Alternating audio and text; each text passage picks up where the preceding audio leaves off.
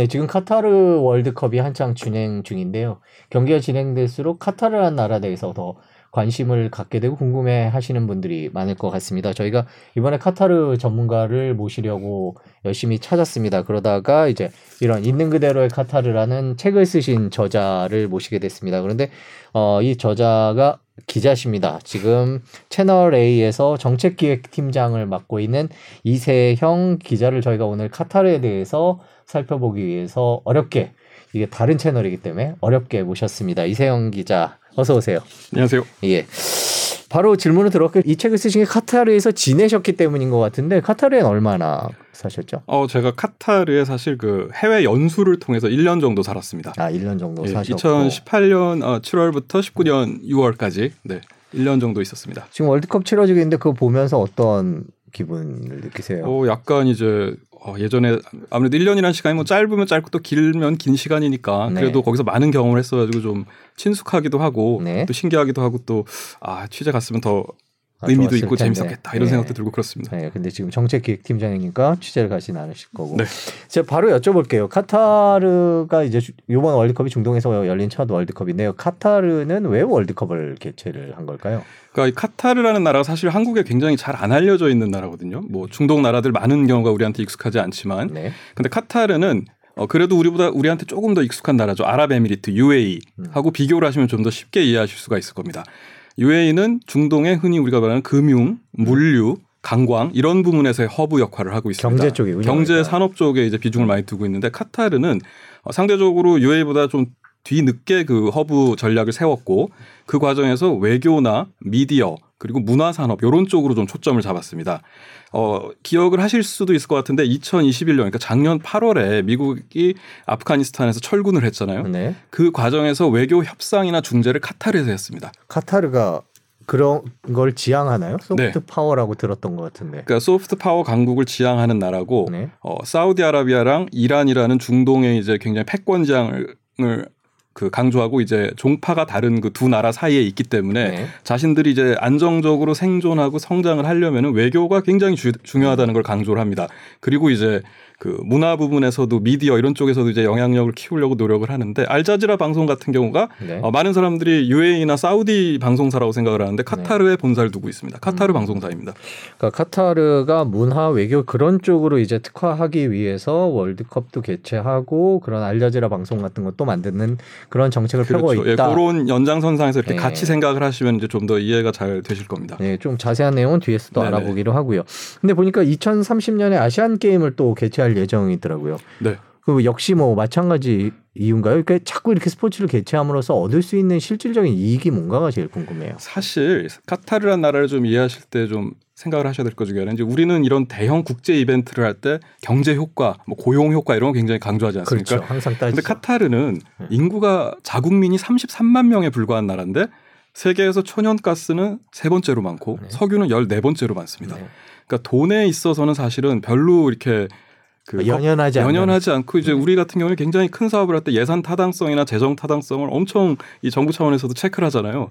거기는 그런 게 사실은 별로 없습니다. 그래서 어떻게 보면은 이제 나라 차원에서 요번에 우리 국가 브랜드를 확실히 올리자 혹은 음. 이러이러한 취지로 요번에 이 사업을 꼭 하자 하면은 이제 속된 말로 이제 올인을 하는 음. 다걸기를 하는 전략을 펼치는 거죠. 음. 그러니까 그런 부분에서도 좀 이해를 하시면 좋을 것 같고 조금 이 카타르의 사회 정책적인 부분에서 그 스포츠를 좀 연관을 시키자면 어, 중동 나라들의 특성이 날씨가 굉장히 덥습니다. 네. 그리고 이 먹는 음식들은 굉장히 좀 고칼로리에 고탄수화물 그런 게 많거든요. 또 카타르 사람들 같은 경우에는 이제 상대적으로 좀 운동을 열심히 하거나 이렇지는 않아요. 그러다 보니 이제 이 비만이나 당뇨 같은 게 좀 문제가 있는데 그런 거를 국가적으로 굉장히 그 개선을 하려고 해서 스포츠 데이라는 하루 오늘은 쉬면서 운동을 하세요. 이런 공휴일까지 있을 정도로 좀 그런 부분에서 좀 신경을 쓰고 있습니다. 그래서 그런 것도 좀 같은 맥락에서 보시면은 조금 더 이해가 되실 수 있을 것 같습니다. 네, 그렇군요. 지금 저희가 카타르 얘기를 월드컵 으로 시작을 했습니다. 아무래도 저희가 이런 카타르 방송을 하는 것 자체가 월드컵 아까 말씀하신 그렇죠. 대로 네. 이제 그 나라에 대한 관심을 키우기 위한 거에 있어서는 뭐 효과가 있다라고 저희가 볼 수 있을 것 같은데 일단 마스코트부터 한번 보고 할까요? 저희가 마스코트를 준비를 했는데 이제 마스코트 이름이 라이브였던 것 같은데 라이브, 예. 라이브 예, 예, 그 라이브. 이- 읽는 방법이 좀 다른가 보죠. 이게, 이게- 어떤 의미인지부터 한번 좀 설명을 이게 이제 아랍어로 네. 굉장히 그, 그 아주 아주 운동을 잘하는 선수, 뭐 슈퍼스타, 뭐 아주 천부적인 자질을 가지고 있는 선수, 뭐 이런 의미를 가지고 있다고 합니다. 네. 근데 특징이 좀 이렇게 약간 아기 유령 같기도 하고 좀 캐릭터가 예, 뭐 그렇잖아요. 아기 유령 캐스퍼랑 캐스퍼랑 예, 많이 그런. 게 이제 예. 막 SNS나 많이 예. 돌고 했는데 지금 또 보시면은 이제 저 자세히 중동 쪽을 아시는 분들은 느끼실 텐데 저게 카타르 전통 의상을 이제 모티브로 만든 거거든요. 네. 남자 의상입니다. 네. 저 하얀 천 저게 이제 소브라고 해가지고 이제 전통 의상을 입는데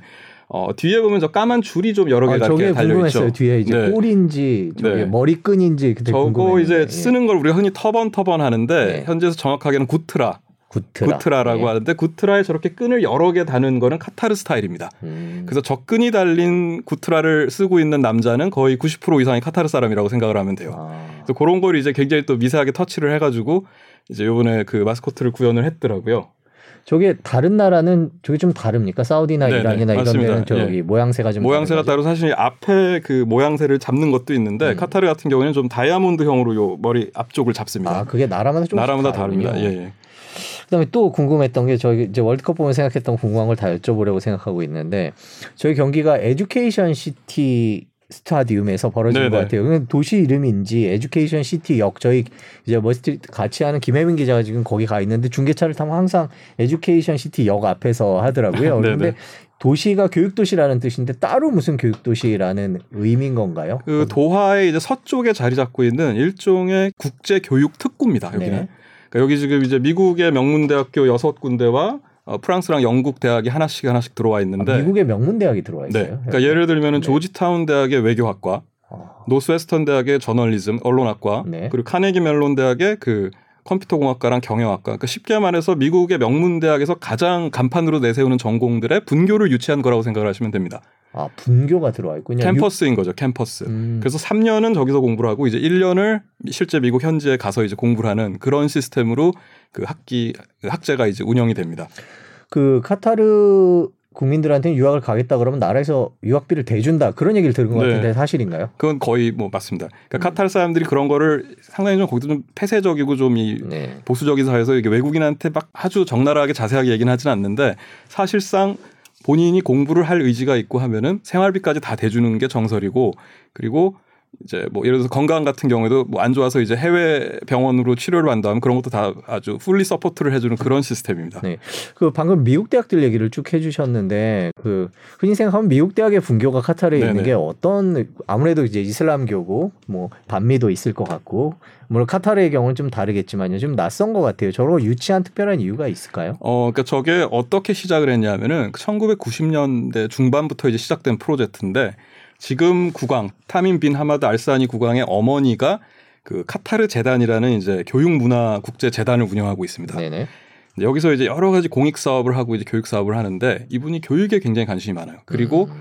이제 카타르를 중동의 교육 중심지, 특히 카타르와 이 중동 이슬람권의 여성 교육의 어떤 산실로 만들고 싶다 이런 이제 생각을 해서 이 프로젝트를 추진했다고 하는데 그 유학을 가는 경우에도 이제 남정들 같은 경우에는 제약이 별로 없습니다. 근데 이슬람권에서는 이제 여성을 혼자 유학을 보내는 것에 대해서는 아무래도 좀 그렇겠죠. 이- 그러다 예. 보니 이제 상대적으로 교육열이 높아지는데 이제 그걸 충족을 못 시키니까 그럴 거면 우리가 미국의 명문 대학들을 유치를 해서 여기서 여, 여학생들한테 교육을 시키자. 이런 이제 전략을 세웠던 거고 음. 실제로 지금 한 70에서 80%의 그 Education City 대학에 있는 그 학생들이 여학생들입니다. 음. 그러니까 가보면은 이제 아바야라고 하죠. 그 검은색 네. 그 전통 의상. 그걸 이제 두른 여학생들이 굉장히 유창한 미국식 영어로 발표를 하고 뭐 토론을 하고 이런 모습을 볼 수가 있고 그 Education City 안에 있는 대학들은 사실상 제약이 없습니다.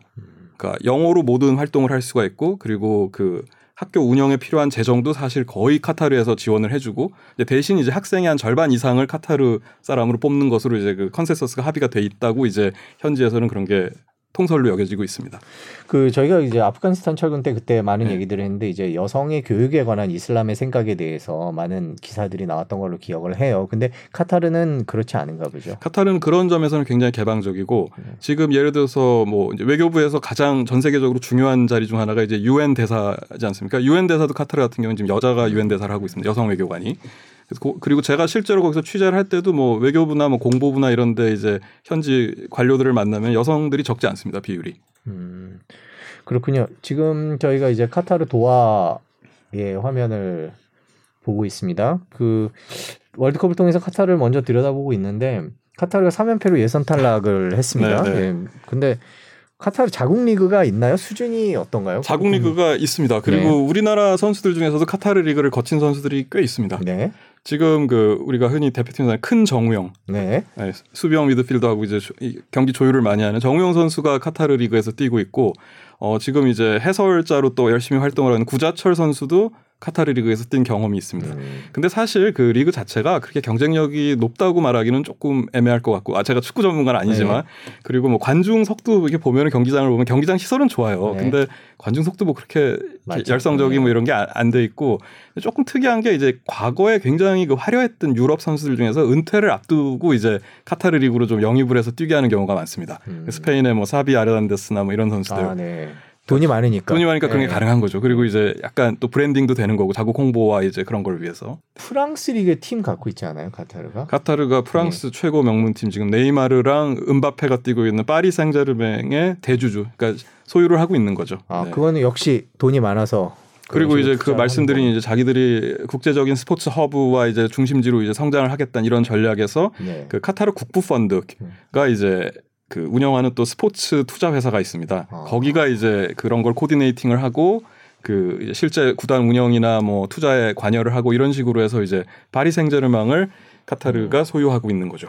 그리고 지난번에 월드컵 개막식을 보니까 이제 구강과 상황 뭐 이런 네네네. 식으로 이제 두 부자가 앉아서 네네. 하던데 지금 그러면은 그런 결정을 하고 그런 거는 누가 하고 있는 거죠? 그러니까 월드컵 이 기획과 유치는 이제 상황 지금 그 타민 국왕의 아버지 하마드 국왕 때 이제 이루어진 건데 네. 이제 실제 이거를 뭐 하기 위한 집행을 하는 거 이제 현 국왕 때 와서 하는 거죠. 음. 근데 이제 카타르에서 보면 이제 그 현재 국왕은 이제 국왕으로 보통 불리고 에미르라고 이제 표현을 하는데 그리고 이제 상왕 그 지금 국왕의 아버지는 이제 father 에미르 그러니까 아버지 국왕 이제 이렇게 표현을 하고 그 사실은 그 하마드 국왕에 대한 국민들의 존경심이 상당히 높습니다. 아버지요. 아버지 국왕에 네. 대한 그러니까 아버지 국왕 때부터 카타르가 천연가스 생산량도 굉장히 늘렸고 네. 그 이제 말씀드린 것처럼 그런 스포츠나 미디어에 대한 투자 그리고 Education City 조성 또 외교 중심지로 이제 발돋움하려고 하는 여러 가지 프로젝트들을 추진하고 이제 그걸 이제 지금 타민 국왕이 그대로 이어받아서 이제 보완하고 이제 이어서 나가는 이제 그런 그 구조라고 생각을 하시면 될 것 같아요. 그러니까 지금 오늘날 이렇게 카타르가 부유해지는 데는 그럼 그 지금 이른바 상황이란 아버지 국왕의 역할이 컸던 아버지. 국왕의 역할이 컸죠. 그래서 카타르의 많은 공공 시설을 가면은 네. 모든 게 조금 과장하면 모든 게 하마드로 통한다고 해도 과언이 아닙니다. 아.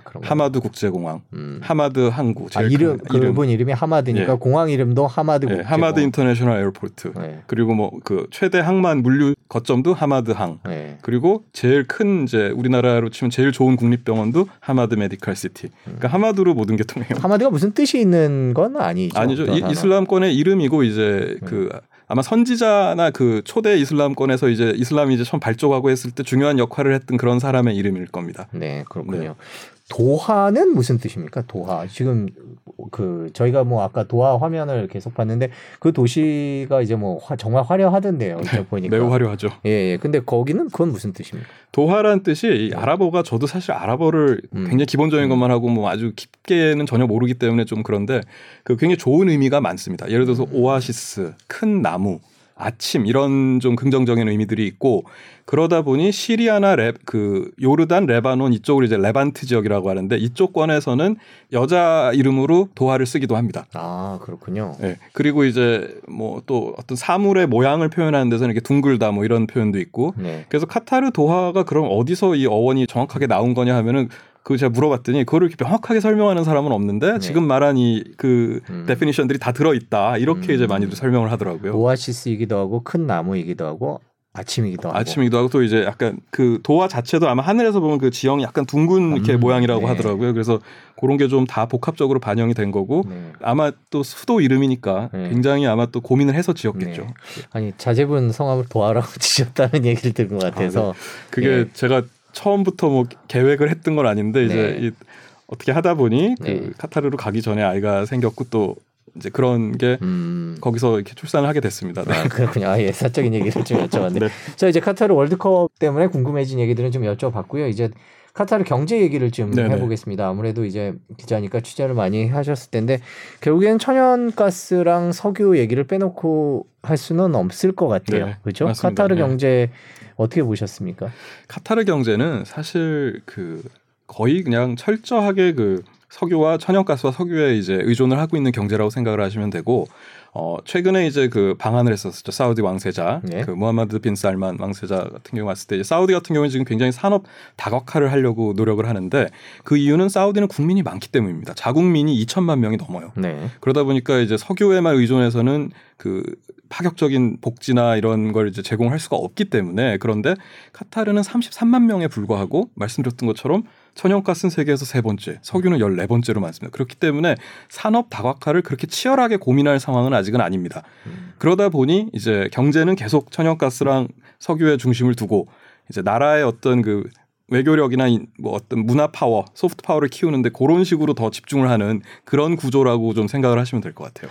근데 이 천연가스에 이렇게 올인을 하게 하는 정책을 이제 아버지 국왕이 폈던 것으로 제가 이제 그때 들었는데 그런 판단이 쉽지 않았을 것 같기는 해요. 그렇게 천연가스에 올인하는 거 그런 면에서도 더 존경을 받는다 이렇게 봐도 될까요? 그렇죠. 굉장히 좀 파격적인 결정들을 많이 했고 그 제가 책에도 좀 자세히 썼고 네. 좀 외교적으로 이제 사태가 있었습니다. 카타르 단교 사태 라고 해가지고 네, 그 얘기를 좀 들었으면 해서 네네. 네. 그래서 이제 카타르는 그 이제 우리가 흔히 막 뉴스에서 많이 보면 시아파 순위파 갈등 이런 거 많이 네, 나오지 않습니까? 네. 그러면은 이제 순위파의 종주국이 사우디아라비아고 시아파의 종주국이 이란입니다. 네. 그리고 카타르는 순위파고 같은 아랍권이기 때문에 이제 사우디와 사실은 형제 관계라고 보시면 되는데 네. 이 천연가스를 시추하는 그 바닷속에 이제 천연가스가 있는데 이게 이란하고 이어져 있어요. 이란 영해랑. 그러니까 사실상 천연가스전을 이란하고 공유를 하는 사, 음. 그러다 보니 이란하고도 굉장히 가깝게 잘 지내야 되는 상황이고 이제 카타르의 외교가 어, 좋게 말하면 줄타기, 나쁘게 말하면 이제 좀 양다리를 네. 걸치면서 이렇게 있다 보니 이제 사우디아라비아랑 그 아랍에미리트, 바레인이 이제 단교를 하는 그 초강수의 이제 외교 전략을 2017년에 뒀었습니다. 네. 근데 그런 게 이제 독특한 그 방식인 거죠. 이란하고 아랍 국가들은 분명히 선을 긋는 관계를 맺고 있었는데 카타르는 천연가스 때문이라고는 하지만 굉장히 가깝게 지냈고 또 이제 과거 그 아라비아 반도를 이제 지배했던 오스만 제국의 이제 후신인 튀르키예 튀르키예도 사우디아라비아가 굉장히 경계하는 나라인데 튀르키예하고도 카타르는 굉장히 가깝게 지냅니다. 튀르키예 군대가 카타르에 주둔을 할 정도고 그러니까 이런 굉장히 좀 독특한 그 외교 전략을 펼치다 보니 이제 형제 국가들로부터 단교를 당하고 이제 왕따를 당했던 거죠. 네. 근데 그 과정에서 또 버텼어요. 이게 무너지지가 않고. 그러다 보니 이제 어떤 그 정부나 왕실에 대한 신뢰가 아, 상당히 높은 편이죠. 카타르 사람들 사이에서는. 근데 보면은 탈레반 사무소도 카타르에 네네. 있고 미국 기지도 네. 카타르에 그러니까 이해가 잘 안 되는 전략인 거죠. 음. 그러니까 미국의 그 세계 최대 공군 기지 중 하나인 알우데이드 기지가 이제 카타르에 있고 여기에는 만 명 이상의 이제 미군이 주둔을 하고 있습니다. 네. 그런데 미국이 40년간 주적이라고 하고 뭐 악의 축이라고 표현을 하고 있는 이란하고도 가깝고 또 탈레반은 이제 굉장히 극단적인 무장 정치 단체고 이제 뭐 아프가니스탄을 지배하고 있고 여기에 공식적인 이제 대외 창구도 카타르에 있고 그러니까 이런 게 굉장히 좀 어떻게 보면은 양쪽에 다 이제 어차피 한쪽 편만 드는 게 자신들한테도 무리고 또또 다른 편을 이제 완전히 뭐 무시하거나 없앨 수가 없다면 우리는 모두와 적절한 보험을 들겠다 뭐 이런 전략으로 이제 그걸 하는 거죠. 근데 보통 그렇게 하는 게 가장 야- 그 약한 나라들이나 작은 나라들은 좋긴 한데 쉽지는 않. 쉽지는 는 않죠. 문제죠. 그럼 네. 카타르는 어떤 비결로 그러한 외교를 펼칠 일단은 수 있을까요? 그 천연가스라는 이제 핵심 키가 있지 않습니까? 음. 그러니까 요번에 그 러시아 이제 우크라이나 전쟁 때문에 러시아산 천연가스 공급이 유럽에서 굉장히 봉쇄하는 이런 상황이 됐을 때 바이든 대통령이 카타르 국왕하고 정상회담하면서 천연가스 이제 생산이나 공급에 대한 걸 좀 이제 협력을 구하고 그런 부분이 또 있고 그리고 말씀드렸다시피 그 지리적으로도 사우디아라비아와 이란 사이에 있는 아주 딱 좋은 위치란 말이에요. 그러니까 네. 미국으로서도 사실은 어 카타르의 그 어떤 지리적이나 전략적 활용 가치를 인정을 하는 거고 그리고 또 어떻게 보면은 카타르란 나라는 굉장히 작은 나라잖아요. 네. 그러다 보니까 사실은 상징성이 상대적으로 떨어지기 때문에 음. 그런 무장 정치 단체들 같은 경우에도 상대적으로 뭐 사우디아라비아가 그런 무장 정치 단체와 매우 밀, 뭐 탈레반과 밀접한 관계를 맺는다 이렇게 하면 이제 이게 좀 국제 사회에서 굉장히. 부담스러운데 네. 카타르는 상대적으로 그런 부분에서는 또 자유로운 거죠. 그러니까 이제 이런 자신이 가지고 있는 그 어떤 특징과 한계를 굉장히 잘 이용하는 나라인 거는 맞는 것 같습니다. 제가 뭐 1년 정도밖에 취재를 안 했지만, 음. 네. 그렇군요. 아, 취재를 1년 했으면. 네. 근데 궁금한 게 이번 월드컵 개막식 때도 보니까 사우디 그 우리나라에도 오셨던 그분이 네네. 바- 옆에 옆자리인가 네네, 예, 그렇죠. 축구협회장 앉아 있고 그 옆자리인가 네네네. 이제 되게 중요한 자리에 앉아 네네. 계시던데 그렇게 이제 뭐 다 사이가 안 좋았던 문제는 사우디와 카타르의 문제는 해결이 된 건가요? 2017년 6월에 그 단교 사태가 그 발생을 했었고, 네. 어 이제 2021년 1월에 최종적으로 해결이 됐습니다. 그래서 이제 바이든 정부가 들어서면서 고 양측 간의 이제 의견 조율을 좀 절- 열심히 했- 물밑에서 했던 것 같고 또 이게 단교 사태가 길어지면 양측에 다 부담이거든요. 사실은 뭐 카타르 입장에서도 어쨌든 자기 신들과 뿌리가 같은 나라와 계속 저렇게 척을 지는 거는 큰 네. 부담인 거고 또 뭐 사우디 입장에서도 자꾸 카타르가 더 이란이나 튀르키예 쪽으로 가까워지는 그렇죠. 것도 부담이고 음. 그러다 보니 이제 적절히 합의를 한 거죠. 음. 네. 지금 어 방금 네네. 나왔던 사진을 조금 다시 보여주셨으면 좋겠는데 좀 무슨 사진인가요? 아 저게 지금 지금 현재 국왕인 타밈 국왕의 이제 캐리커처인데 네. 카타르 단교 사태가 터졌을 때 그 카타르에서 유행했던 거는 이제 그 타밈 국왕의 저런 캐리커처 스티커나 이제 저런 그 뭐라고 그림 포스터를 네. 붙이고 저게 이제 막 충성 메시지를 쓰는 음, 네. 그런 거였는데 이 단교 사태라는 게 어떤 거냐면은 카타르는 어떤 신선 생활품이라고 하는 뭐 우유나 치즈나 이런 이제 야채 이런 거를 80% 이상을 사우디 육로로부터 수입을 했는데 아, 네. 어느 날 사우디가 이제 카타르는 이러이러해서 신뢰할 수 없는 이웃이기 때문에 우리는 국경을 봉쇄한다 이렇게 해서 봉쇄를 해버린 거예요. 네. 그러니까 한 2, 3주간은 이제 그 생활용품이나 식스 먹을 게 실- 없겠네요. 그런 거에 이제. 봉쇄 네. 이제 그런 게 부족 현상도 발생을 했고 그리고 영공까지 다 막았습니다. 음. 그러니까 카타르 항공이 이제 사우디아라비아를 가- 못 지나가는 거죠. 돌아서 가야 되는 거고 네. 그리고 이제 외교관들도 추방을 했고 뭐 그런 사태를 겪었으니 이제 굉장히 나라로서는 위기였는데 저런 식으로 또 이제 내부 단결을 하고 굉장히 강하게 이제 대응을 했던 거죠. 네.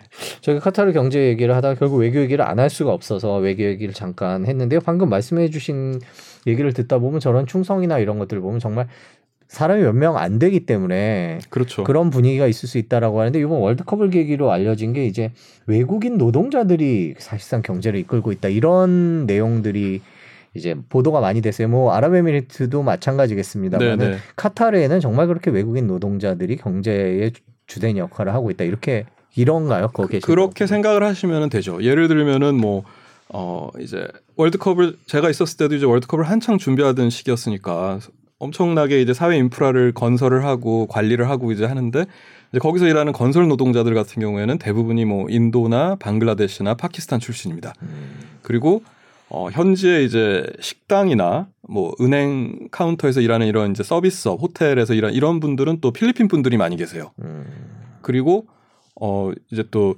거기에 이제 있는 뭐 예를 들어서 공항이나 이런 데서 이제 뭐 안전 시설을 담당한다거나 혹은 뭐 현지 은행에서 이제 중요한 좀 의사결정 이런 거는 또 미국이나 영국계 사람들이 많고 네.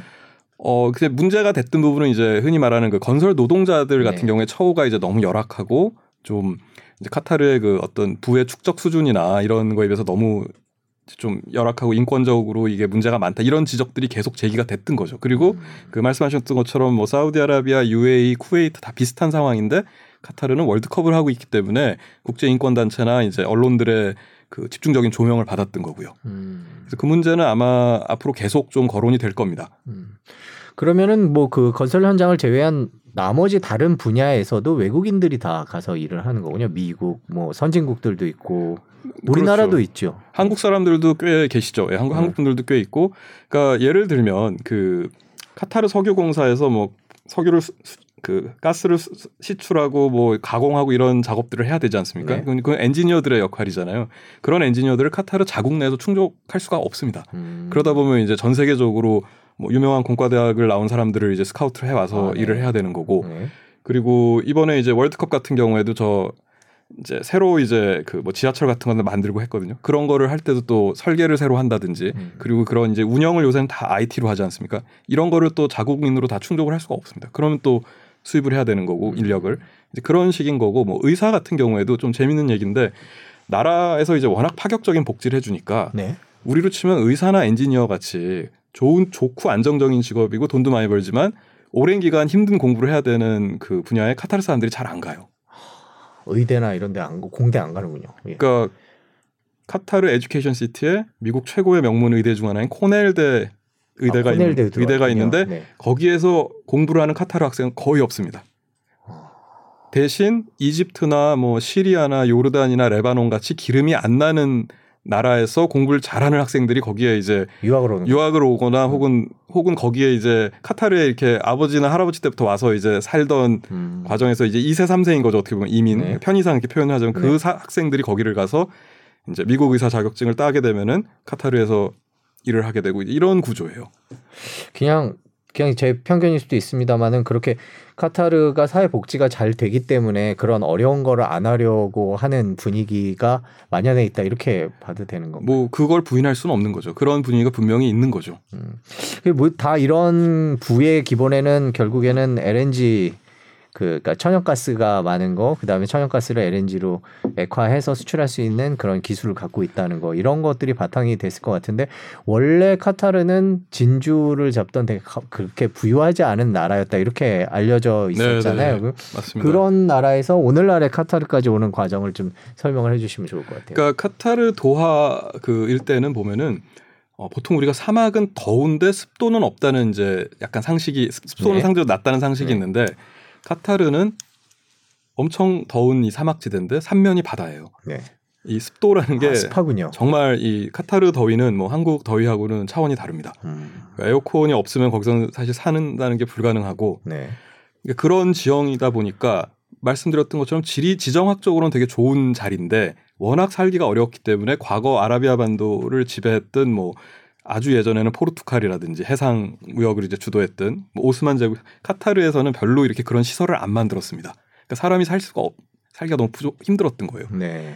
도하 바닷가에서 이제 진주 조개를 캐거나 물고기를 잡고 조금 간간히 있는 오아시스에서 유목을 하던 사람들이 전부였는데 1939년 40년에 이제 카타르에서도 석유가 발견이 됐습니다. 석유가 석유가 예. 그러면서부터 이제 나라가 이제 달라진 건데 1940년은 또 세계 2차 대전이 네네네. 이제 터졌을 때라서 큰 그 영향을 못 받았었던 거고 이제 6, 70년대 전 세계적으로 이제 2차 대전이 끝나고 엄청난 산업 재건 사업이 이제 벌어지잖아요. 그때부터 석유의 이제 needs는 엄청나게 늘어나는 거고 또 오일 쇼크도 이제 70년대 80년대 왔었고 그 과정에서 이제 부를 완전히 축적을 한- 하게 되는 거죠. 그리고 네. OPEC의 이제 설립 국가 중 하나였기 때문에 거기서도 또 이제 initiative를 잡았던 거고. 근데 참고로 단교 사태가 한창일 때 카타르는 사우디아라비아와 UAE가 주도하는 OPEC에서 탈퇴를 또 했습니다. 왜요? 그러니까 정치적인 메시지였던 음. 거죠. 우리는 주력이 천연가스이기 때문에 오펙에 묶여 있을 필요가 없다 이런 이제 음. 거였는데 사우디나 이제 UAE에서는 굉장히 그거에 대해서 발끈하고 이제 아주 확실히 이제 마이웨이를 가려고 하는구나 뭐 이렇게 이제 받아들였었었죠. 네. 그런 과정을 거쳐서 오늘날의 카타르가 됐던 거고요. 저희 방금 사진을 보면 카타르의 신도시들 화면이 네네. 나오는 것 같아요. 보면 이게 어딘가 펄시티인가 이름이 그랬던데 그 펄이라는 게 이런 진주. 과거에 진주를 네네. 잡던 거기서 네. 나온 이름인가요? 저 펄이라는 지역이 이제 인공 섬입니다. 아 인공 하늘에서 보면 진주족의 모양처럼 생겼어요. 음, 네. 그래서 이제 이 섬을 만들고 여기가 이제 외국인들이 많이 삽니다. 그러니까 한국 외교관이나 기업 주재원들도 대부분이 여기 사시고 네. 여기 살고 여기가 좀 자유롭습니다. 네. 어 다음 사진을 네네. 보면 아 실제로 저- 섬 모양이군요. 그리고 저 안에 이렇게 동그란 게 진주 알맹이인 거죠. 이제 조개 음. 모양이고 그리고 저기가 이제 좀 외국인이 많이 살다 보니까 네. 복장이나 이런 네. 거에 대해서 좀 훨씬 더 관대했고 자유롭겠네요. 네, 네. 그리고 그 카타르는 이제 술이 원칙적으로 금지돼 있는 나라고 제한된 그 장소에서만 먹을 수가 있는데 저기서는 어 이렇게 뭐 조금 술 취해서 좀 시끄럽게 하고 이런 것도 이렇게 약간 눈 감아주는 분위기였다고 하더라고요. 네. 근데 이제 요 최근엔 또 분위기가 좀 달라졌다고 하는데 저희가 하여튼 카타르에서는 제일 개방적이고 그 네. 이국적인 이제 현지인들한테 그렇게 여겨지는 장소입니다. 그러네요. 야경도 뭐 쉽게 볼 수 있는 그런 장면 아니네요. 카타르의 불을 상징하는 것 같은 그런 건 것 같아요. 보니까 그러면 카타르로 국적을 옮기고 싶어 하는 사람들도 있을 것 같아요. 아까 말씀해 주신 대로 복- 돈도 이렇게 많고 복지도 훌륭하고 그런데 기준은 엄격하겠죠, 물론. 국적은 절대 안 준다고 생각하시면 됩니다. 아 근데 가끔 운동 선수들 보면 그건 이제 그게 이제 네. 아주 예외적인 케이스인 거고 네. 그러니까 귀화를 해서 금메달을 따고 뭐 이런 그러, 걸 그걸 이제 된대요. 목적으로 하는 거지 실제로 그런 케이스가 아닌 경우에는 이제 네. 아버지가 이제 그 카타르 사람이지 않으면은 그거는 안 되는 거죠. 음, 네. 그렇군요. 그 저희가 카타르 경제를 짚어보고 있는데 뭐 그냥 LNG에서 돈이 많다 이렇게 그냥 결론이 나는 것 같은데 아까 처음에 말씀해 주신 사우디나 이런 다른 중동의 국가들은 어 오일머니 이후 그러니까 석유 이후의 네네. 세상을 준비하는 경우가 많던데요. 보니까 친환경 뭐 태양광, 수소 이런 얘기들이 많이 나옵니다. 실제로 네네. 뭐 네옴시티도 그런데요. 카타르는 그 부분에 대해서는 어떤 생각을 갖고 카타르도 이제 있습니까? 태양광 쪽에 좀 관심을 많이 가지고 있습니다. 태양광이요. 네. 그래서 이제 현지에서 태양광 솔러 에너지를 이제 담당하는 그런 이제 그 공기업도 만들었고 그리고 중동 나라들이 이제 워낙 고온 고온이기 때문에 그리고 비가 거의 안 오잖아요. 네. 해가 항상 쨍쨍하다고 생각하시면 네. 되고 태양광 쪽에 이제 좀 관심을 많이 가지고 있고 그리고 카타르는 이제 실제로 자국민이 워낙 적기 때문에 굳이 그 천연가스나 post oil이나 post 네- LNG 시대를 계획하는 거에 있어서도 제조업보다는 아마 서비스업으로 철저히 가려고 할 겁니다. 음. 그러니까 뭐 MICE 산업이라든지 그런 전시나 어떤 뭐 비즈니스 미팅 같은 거를 주로 하는 MICE 산업이라든지 그리고 지금 계속 공항을 확대하고 있거든요. 하마드 공항. 하마드 공항을 네. 이제 그 아직까지는 두바이 그 국제 공항하고 이제 규모 면에서는 비교가 안 되는데 네. 굉장히 다양한 노선을 늘리고 있고 이제 공항 가고 굉장히 고급스럽게 해놨습니다. 음. 이런 식으로 해서 또 이제 또 다른 이제 그 needs를 찾으려고 하는 게 있고 그리고 지금 상대적으로 좀 이 금융 쪽이 좀 약한데 그 이란하고 굉장히 제가 가깝다고 네네. 말씀드렸잖아요. 원래 이란과 관련된 금융이나 물류를 두바이에서 많이 해왔습니다. 근데 UAE라는 나라 자체는 또 이 이란하고 지금 사이가 상당히 안 좋은 상황이거든요. 그러다 보니 이제 그런 그 이란의 금 이란과 관련된 금융이나 물류를 특히 이란 핵 협상이나 제재가 좀 완화가 될 때 그런 걸 노릴 계획도 아마 세우고 있는 있을 음. 거고 이제 그런 식으로 좀 접근을 하는 게 맞는 것 같아요. 사우디는 제조업에 사- 실제로 관심이 많은데 카타르는 그렇진 않습니다. 지금 해주시는 말씀 들어보면 그 옆에 있는 아랍에미리트와 카타르가 결국에는 경제를 놓고 경쟁을 하면 방금 말씀해 주신 네네. 대로 공항도 확장하고 있고 저희는 이제 갈아탈 때 주로 거의 두바이에서 두바이에서 많이. 많이 예. 갈아타고 있고요. 그다음에 이제 주- 우리나라도 뭐 취업을 많이 하지만 항공사 같은 경우에 이제 중동 항공사에 대우가 좋으니까 취직을 많이 네네네. 하는데 그게 이제 주로 아랍에미리트 항공이었는데 요즘에 보면은 또 카타르 항공도 대우가 많이 좋다 뭐 이런 네네. 얘기도 있고요. 그러니까 보면 둘이 묘하게 경쟁을 하고 있는 것 같은데 맞나요? 그거는 맞습니다. 그리고 그 실제로 단교 사태가 터졌을 때도 사우디가 이제 어쨌든 지역의 중심 국가로서 그 선- 상징적으로 결정적인 모습을 보이긴 했지만 카타르에서는 UAE가 그거를 뒤에서 부추겼다는 걸로 굉장히 또 많이 받아들이고 있습니다. 음. 그러니까 우리가 GCC 걸프 협력 회의라고 하는 그 중동의 산유국 그 모임이 있지 않습니까? 네. 이제 그 아세안 같이 이제 국제 협력체인데 거기에 number one, 그러니까 제일 큰 나라가 사우디인 건 누구도 부정을 안 합니다. 여섯 개 나라 중에. 근데 이제 두 번째 자리가 누구냐에 따라서는 과거에는 확실히 UAE였지만 지금은 이제 카타르는 그렇게 생각을 안 하는 거죠. 음. 우리가 왜 UAE보다 아래냐 이제 이런 생각을 거. UAE 입장에서는 또 그 이제 수십 년간의 어떤 자기들은 이제 현격한 차이를 냈다고 생각을 하는데 이제 그런 부분에서도 갈등이 심하고 또 앞으로도 아마 그 단교 사태가 해결은 됐지만 지금 여전히 카타르에서 UAE를 보는 시각과 사우디를 보는 시각은 좀 다릅니다. 음. 그러니까 사우디에 대해서는 어쨌든 이제 상징적인 존재고 또 성지가 있잖아요. 이슬람 성. 그러니까 약간은 약간은 좀 이제 큰형 같은 존재로 생각을 하지만 UAE에 대해서는 훨씬 냉랭하죠. 네, 그렇군요. 저희가 이제 카타르 경제에 대해서 짚어보고 있는데 그 다음 질문이 원래는 저희가 계획됐던 거는 이집트 카이로 특파원으로 아, 네네네. 예, 계셨죠. 맞습니다. 특파원으로는 얼마나 계셨습니까? 어, 특파원으로는 그때 1년 1년 2개월 그 정도 네. 있었습니다. 예, 예. 저희가 중동과 구- 관련된 걸 여쭤보기로 음. 돼 있는데 제가 전에 궁금한 게 지금 카타르에 많은 분들이 관심을 갖기 시작했고 네네네. 이제 아랍에미리트 보다는 이제 뭐 카타르에 한번 가볼까 이렇게 생각하시는 분들이 있을 것 같은데 카타르를 가면 네네. 어디가 볼만한가요? 그게 갑자기 궁금해졌어요. 예. 거의 관광 산업에 관심은 있나요, 그 나라? 관광 산업에 관심은 있는데 네. 사실은 관광 산업이 발전을 하려면 네. 굉장히 독특한 좀 이 전통적인 뭐 건축물이 상징적인 건축물이 있다든지 혹은 네. 아주 천여 천혜의 정말 이 자연 경관이 있든지 네. 해야 되는데 카타르는 사실 그 두 개 다 조금 거리가 멉니다. 음. 그러니까 카타르를 관광을 카타르만 간다는 건 제가 봤을 때는 뭐 축구의 열성적인 팬이들의 장기간 응원을 가는 게 아니라면 지금 장면을 보면. 여행을 가기에는 제법 매력적으로 보이는 야경을 갖고 있는 큰 도시 같기는 하거든요. 네, 네, 그리고 네. 저 안에 다 에어컨 어, 지금도 보면은 야경이 나오고 있는데 뭐 에어컨도 다 잘 돼 있을 거고 쇼핑도 잘 돼 있을 것 같기도 하고 돈이 워낙 네, 많으니까요. 어떤가요? 뭐, 저기서는 어떤 여가 생활을 즐기나? 어 이제 저기서 제일 좀 좋은 거 중에 하나는 네.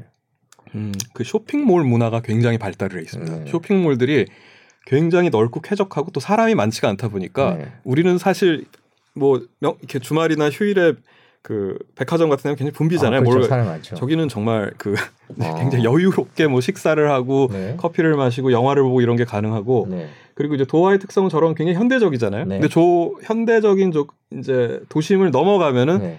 또 상당히 좀 이제 전통적인 시장도 있고 또 음. 전통적인 가옥들도 있고 그래서 좀 독특한 느낌이 나고 그리고 이제 저건 이제 공항의 모습인데 네. 하마드 공항. 하마드 국제 공항이죠. 그러니까 이름을 안 잊어버릴 것 같아요. 규모의. 면에서는 이제 아부다 아, 두바이 공항하고 비교가 안 되는데 네. 저기 이제 독일의 유명한 스위스의 유명한 그 조각가가 만들었다는 이제 네. 조형물 저런 독특한 걸 해놓습니다. 음. 저게 이제 현지에서는 또 뭐 카타르 그 왕실의 공주 중 한 명이 뭐 테디베어를 좋아한다 뭐 이런 예, 여러 이런 가지 얘기도 있고. 있었고 네. 네 그 저희가 이제 카타르 월드컵 시작할 때 개막식 때 생각을 해보면 사막에 막 이제 뭐 불 피우고 이런 걸로 이제 영상이 네네네. 시작되곤 했었는데 베두인 문화죠. 예. 예 그런 문화 체험하는 그런 여행도 네네. 있을 것 같기는 해요, 그죠? 그런 것도 있죠. 그래서 사막에 가서 이제 텐트 그 베두인 텐트를 음. 치고 거기서 이제 바베큐라는 거죠. 양갈비나 뭐 이런 거를 막 굽고 그리고 불 태우 그불 이게 모닥불 지펴놓고 뭐 그런 것도 하는데 이제 어 그거는 이제 좀 여름에 하시기에는 좀 너무 힘들 거고요. 덥고 너무 덥, 습하기까지 예. 10월 이후에 이제 그런 거는 하는 게 적절하고 예. 또 사막이 또 그때 가면 밤에는 또 은근히 좀 또 칼바람이라고 하죠. 우리를 좀 이렇게 막 아 서늘한가. 서늘한 그런 게 있어가지고 네. 뭐 하여튼 이 날씨에 대해서 굉장히 독특한 경험과 새로운 인식을 하게 예. 하기 하기 하기 하게 되게 좋은 그런 나라입니다. 그럼 중동에 또 네. 특파원도 하시고 연수 다녀오시고 이랬으니까 여행을 간다 그러면 카타르, 이집트, 아랍에미리트, 사우디 어디로? 어 어떤 뭐 데를 얘기해요? 그냥 저- 개인적인 네. 개인적인데 저는 어, 사실 저희 와이프도 저랑 똑같은 생각을 하는데 네. 중동에 저희가 가본 나라들 기준에서 하나를 꼽으라고 한다면 네. 저희는 모로코를 꼽을 겁니다. 모로코요? 네. 왜? 어, 모로코가 그 이제 보면은 어, 모로코는 이제 서아프리카 지역에 위치한 중동 국가인데 네. 이슬람권 국가고 우리가 흔히 동화책에서 보는 그 아랍 아라비안 나이트 뭐 이런 데 나오는 네. 그 풍광 풍광 있지 않습니까? 그런 게 아직 굉장히 순수하게 그대로 보존이 돼 있습니다. 네. 그러면서 동시에 이제 사하라 이남, 블랙 아프리카라고 하는 이제 검은 아프리카라고 네. 하는 그 지역 아프리카 문화까지 같이 섞여 있어요. 음식도 맛있고 굉장히 건물이나 이런 것도 저- 고전적이고 화려하고 네. 그리고 하여튼 이 모로코에서만 볼 수 있는 풍경이 많습니다. 아, 예, 그렇군요. 모로코는 저기 대서양 쪽에 네네. 거의 있는 아프리카의 끝에 있는 모로코를 한국에서 많이 가시는 코스가 이제 도하에서 갈아타는 건데 그- 아, 역시 그것도 카타르. 네, 그때 하루 정도를 제 생각에는 비워두시고 카타르를 보시면은 네. 주요 포스트는 다 보실 수 아, 있습니다. 네. 저희가 나라가- 카타르 얘기를 하고 있는데 하루면 보실 수 있다고. 네. 나라가 작기 때문에 네. 네, 다시 경제 얘기로 돌아와 보겠습니다. 카타르 건설업과 관련돼서 요즘 뉴스가 가장 네네. 많이 나옵니다. 뭐 사우디아라비아의 그 왕 빈살만 왕세자가 뭐. 예, 방한하기도 했었고요. 어떤가요? 카타르에서도 우리나라 기업들이 뭐 많이 지은 것 같은데요. 박물관도 현대건설에서 지었다 이런 얘기 들은 것 네네네. 같은데. 카타르에서 사실 그 한국 기업 중에 아마 특히 좀 조금 이제 나, 그 나라의 좀 의사 결정을 하는 그런 그룹에 있는 사람들 사이에서는 아마 현대건설이 굉장히 유명합니다. 아 그런가요? 왜 그러냐면은 그 카타르 시내에 쉐라톤 호텔이 있는데 그게 이제 카타르 저 현대적인 도심을 처음 만들 때 이제 처음 생긴 건물이거든요. 그걸 현대건설이 시공을 했고 지금 이제 나라의 상징이라고 하는 저 스크린에 나오는 이제 그 화면에 나오는 이제 저 국립박물관이거든요. 저희 아 카타르 저게 국립박물관. 카타르 국립박물관이군요. 네, 직선인 곳이 거의 없습니다. 다 둥글둥글합니다. 아, 그 도하라는 의미이기도 하겠군요. 그리고 어떻게 보면 이제 건물 효용 가치는 좀 떨어지는 거죠. 네, 네, 겉은 그렇죠. 멋있지만. 그래서 저게 이제 사막 장미라는 이제 사막에 이렇게 특이하게 굳어진 돌 같은 결정체가 있거든요. 네. 사막 장미요. 네. 아 저희 PD님은 정말 대단하십니다. 저거군요. 네. 저걸 이제 모티브로 만든 건물인데 네. 저게 지금 카타르의 이제 상징 건물인데 저걸 또 현대건설이 시공을 했습니다. 음. 그리고 그 말씀드렸던 초기에 말씀드린 그 하마드 Medical City 현지에서 제일 큰 주- 좋은 병원 네. 그것도 현대건설이 시공을 했고 네. 그리고 이게 그 쉐라톤 호텔 같은 경우에는 어 제가 있었을 때 조금 화제가 됐었는데 그 카타르는 겨울에 조금 비가 많이 오면은 이 배수가 잘 안 돼요. 이게 사막 나라다 보니까 네. 그런 쪽에 상대적으로 기술이나 이 인프라 투자를 잘 안 해가지고 물이 좀 차는데 어 제가 있었을 때도 그렇고 그 몇 년 전에도 좀 비가 많이 와서 많은 건물들이 조금씩 침수 피해가 있었는데 그 쉐라톤 호텔이 침수 피해가 없었대요. 그래서 현대 이이 음. 현지에 이제 우리로 치면 국토교통부죠 이런 데 부처에서 굉장히 좀 그걸 또 이렇게 좀 현대건설 측에도 막 얘기를 하고 한국 건설사가 잘한다 뭐 이런 식으로 소문을 또 내고 막 그랬다고 하더라고요. 네. 예, 예. 그렇군요. 그 어차피 뭐 건설업 얘기 나온 김에 이번에 우리나라 중동 국가들과 관계를 맺고 이제 건설업이 또 예전처럼 네네. 물론 예전 중동 분과는 물론 상황이 많이 다르기는 합니다만 그런 기대가 있다라고 하는데 뭐 그쪽 일을 단연을 하셨으니까 어떻게 전망을 하십니까? 제가 사실 중동을 처음으로 가봤던 게 이제 2009년도에 제가 경제부에서 이제 그 건설사들 취재를 담당하고 네네. 있었어요. 그때 이제 처음 취재를 갔었는데 그때도 유가가 좀 오르면서 이제 많이 대형 프로젝트들을 발주를 했거든요. 근데 한국 그 건설 기술이나 이런 부분에서는 굉장히 좀 현재 신뢰도가 높습니다. 네. 특히 우리가 그 시공 일자를 굉장히 잘 맞춘다는 이제 워낙 빨리빨리 문화가 우리가 강하니까 네. 이제 그런 걸 잘 맞춘다는 얘기가 있고 하는데 그 조금 이제 변수가 이 네옴 사우디 얘기를 좀 돌아가면은 네. 그 보셨죠 네옴 그 건물이 뭐 이 길이가 뭐 서울에서 예, 170km 예. 그러니까 초고층 170km 길이의 건물을 두 건물을 네. 두 개를 세운다는 거잖아요. 네. 그러니까 이게 실제 계획하고 이 계획을 세우는 거랑 집행이 되는 이 디테일은 다른 문제인데 음. 이런 부분에서 이게 얼마나 진짜 좀 그걸 장기적으로 신뢰하면서 갈 수 있을지는 좀, 좀 다른 문제인 것 같아요. 음. 이게 또 워낙 큰 프로젝트다 보니. 네. 근데 어쨌든 지금 네옴시티는 이건 지금 왕세자가 자기의 기획물이라고 생각을 해서 밀고 있는 거기 때문에 네. 큰 효과는 있고 그게 이제 낙수 효과로도 우리 건설업계에 떨어질 거고 내년이 그 2023년이 한국 그 건설사가 해외 진출한 지 50주년이 되는 네. 시기입니다. 그러니까 중동에서 처음 프로젝트를 딴 게 어, 그러니까 73년이었던 거죠. 네. 그러니까 좀 그런 모멘텀이나 이제 의미 부여도 할 것 같고 그래서 좀 지켜봐야 될 부분인 것 같아요. 네. 그 경제 얘기를 마무리를 짓자면 네. 하나 더 여쭤보고 싶은 게 이제 카타르가 우리나라에 LNG 수출을 많이 하잖아요. 실제로 그 분야에 있어서 협조나 물론 이제 조선 카타르 프로젝트도 있고 그렇습니다만은 그런 관계는 잘 유지가 될 거라고 보십니까? 잘 하고 있습니까? 우리나라 지금? 네, 현재에서는 사실 그런 부분에서는 굉장히 좀그그 긍정적으로 생각을 하죠. 그러니까 오히려 뭐 이제 카- 한국이 LNG를 카, 카타르에서 세 번째, 두 번째, 세 번째로 많이 수입해 가는 나라고 어, 또 그거를 당신네 나라에서 만든 배로 우리가 이제 전 세계에 유통을 하지 않느냐 막 그런 이제 의미표를 많이 하는데 네. 오히려 현지에서는 조금 이제 우리가 외교 안보적으로 너무 중동에 관심이 없는 거 아니야 이런 얘기를 할 때도 있습니다. 음. 가령 단교 사태가 터졌을 때 뭐 한국도 분단 국가인데 그런 거에서 좀 더 이렇게 문제 해결을 바란다는 메시지를 좀 공식적으로 어나운스도 해주고 이런 이런 거를 기대했는데 그런 부분에서는 한국은 크게 관심이 없는 것 같다. 이제 이런 얘기들을 하기도 하고 그랬었죠. 예. 그 우리나라 요즘에 뭐 질문제는 없습니다만 방산 수출과 관련된 얘기들이 많이 나옵니다. 중동의 무기 수요, 무기에 대한 뭐라 그럴까요? 어 욕심 그런 것들은 어떤가요? 바- 방금 얘기만 들어보면 뭐 이란, 사우디 뭐 복잡하게 카타르 네, 네. 뭐 복잡한 것 같아서 자, 자신의 나라 스스로 지키는데 관심들이 많을 것 같고 돈도 많으니까요. 그럴 것 같은데 실제로는 어떻습니까?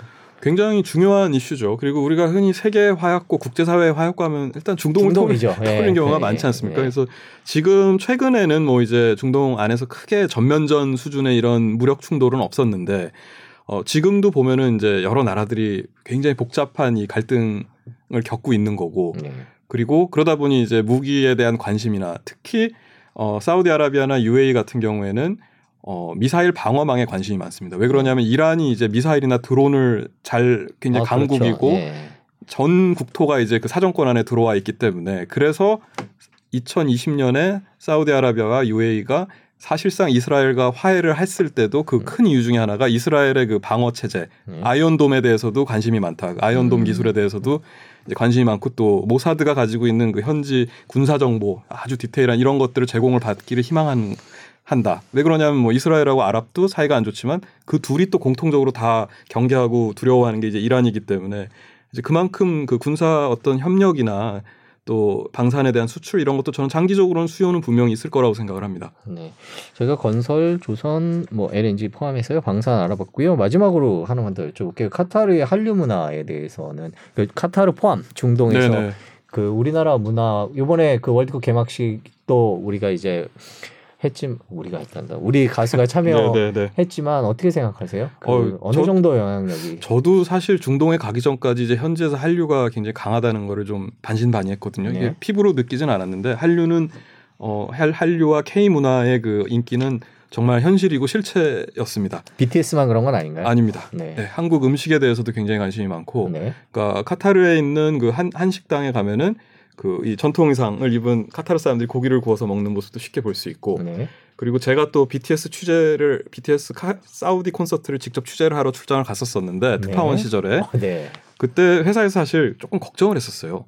그 여자 팬들을 너무 이렇게 적극적으로 촬영을 하거나 인터뷰를 하다가 이 문제가 생길 아, 수도 수도 있으니까 있죠. 네. 취재를 열심히 하되 절대 무리가 되지 않도록 해라 이런 얘기를 했는데 제가 오히려 아미 모임에 초대를 받아서 갔습니다. 한국에서 온 기자라고 아, 네. 가서 걔들이 커피도 네. 사주고 네. 디저트도 사주면서 자기들의 얘기를 해주고 자기 사진을 좀 찍어달라. 그래서 뭐 저희가 이제 그때 채널 A 리포트도 했거든요. 동아일보 네. 기사로도 쓰고 네. 했더니 그 히잡을 제 앞에서 잠깐 벗어서 머리를 다듬고 다시 히잡을 쓰더라고요. 아, 사실 네. 그거 머리를 가릴 건데도 불구하고 네. 그래서 뭐 그런 정도로 굉장히 열려 있었고 그리고 사우디도 그렇고 아, 아 사우디에서는 제가 경험을 못 해봤는데 네. 카타르에서는 뭐 이렇게 밤에 운전을 하다 현지 라디오를 틀고 가다 보면 BTS 노래가 막 나와요. 네. 그런 거 면에서는 이거는 그냥 이렇게 지나가듯 혹은 뭐 우리가 특정 부분을 너무 강조하는 그런 게 아니라 이거는 분명히 실체가 있는 거고 어 오히려 이제 얼마나 이걸 지속 가능하게 더 새로운 것들을 우리가 얼마나 더 개, 개발이라고 해야 될까요? 네. 더 이렇게 만들어낼 수 있는지 그리고 더 잘 알릴 수 있는지 이런 부분들이 중요한 것 같습니다.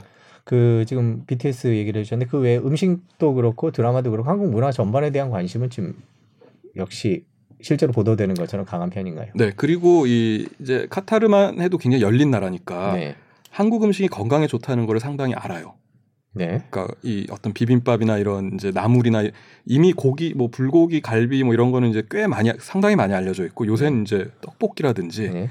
그 쌈을 이렇게 고기에 싸서 먹는 거 이런 거에 대해서도 관심이 많고 어, 그리고 심지어는 하- 이 우리 한국이나 일본이나 이런 동아시아 사람들이 약간 좀 동안이잖아요 상대적으로 네. 이제 이렇게 사- 그그 대게요. 예. 되게 상대적으로 예. 비교했을 때 그러다 보니 아, 당신들 먹는 음식 문화 좋은 것 같다 이런 얘기도 하고 음, 뭐 화장품 같은 것도 한국 화장품이 좋아서 그런 거 아니냐 이렇게 우스갯소리로 얘기도 하고 그 사실 한국에 대한 위상은 굉장히 높고 또 이제 아시아권에서는 일본과 더불어 제일 잘 살고 발달해 있는 나라 이런 이미지가 강하죠. 음.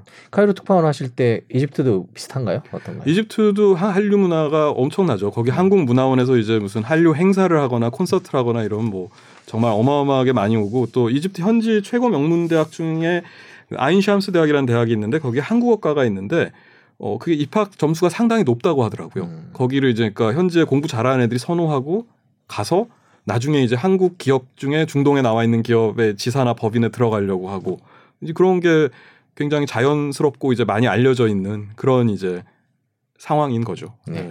저희가 오늘 뭐 긴 시간 음. 동안 살펴봤는데 이제 마지막으로 우리가 중동 국가들과 관계를 유지해야 되는 이유, 관계를 더 잘 만들어가는 뭐 여러 가지 이유가 있겠습니다만은 경제적이나 뭐 사회문화적이나 어떤 것들이 중요하다 이렇게 생각을 하십니까? 그러니까 외교 이제 이 다변 굉장히 다변화된 그리고 국제화된 지금 이 시대 풍조에서 최대한 많은 나라와 좋은 관계를 맺어야 된다는 건 뭐 너무 이건 배고프면 밥 먹어야 된다 뭐 이런 네. 수준의 얘기인 것 같고 어 이번에 우크라이나 사태에서도 볼 수 있듯이 어떤 그 자원 확보나 이런 부분들이 예측하기 힘들었던 상황에서 굉장히 급격하게 바뀔 수가 있잖아요. 네. 그러면은 우리가 뭐 post oil, 뭐 post LNG 얘기를 이미 하고 있지만 어쨌든 그 시대가 언제 올지는 모르는 거고 그 전까지는 의존도가 높을 것이기 때문에 가깝게 지내야 되는 거는 맞는 거고 그리고 이제 계속 또 새로운 경제 프로젝트들이 발주가 되고 있는데 그걸 또 할 수 있는 나라들이 세계적으로 꼽아보면 그렇게 많지가 않거든요. 뭐 한국이나 일본이나 또 제조업 기반이 튼튼한 뭐 독일이나 이제 몇몇 나라들인데 그럼 그 안에서도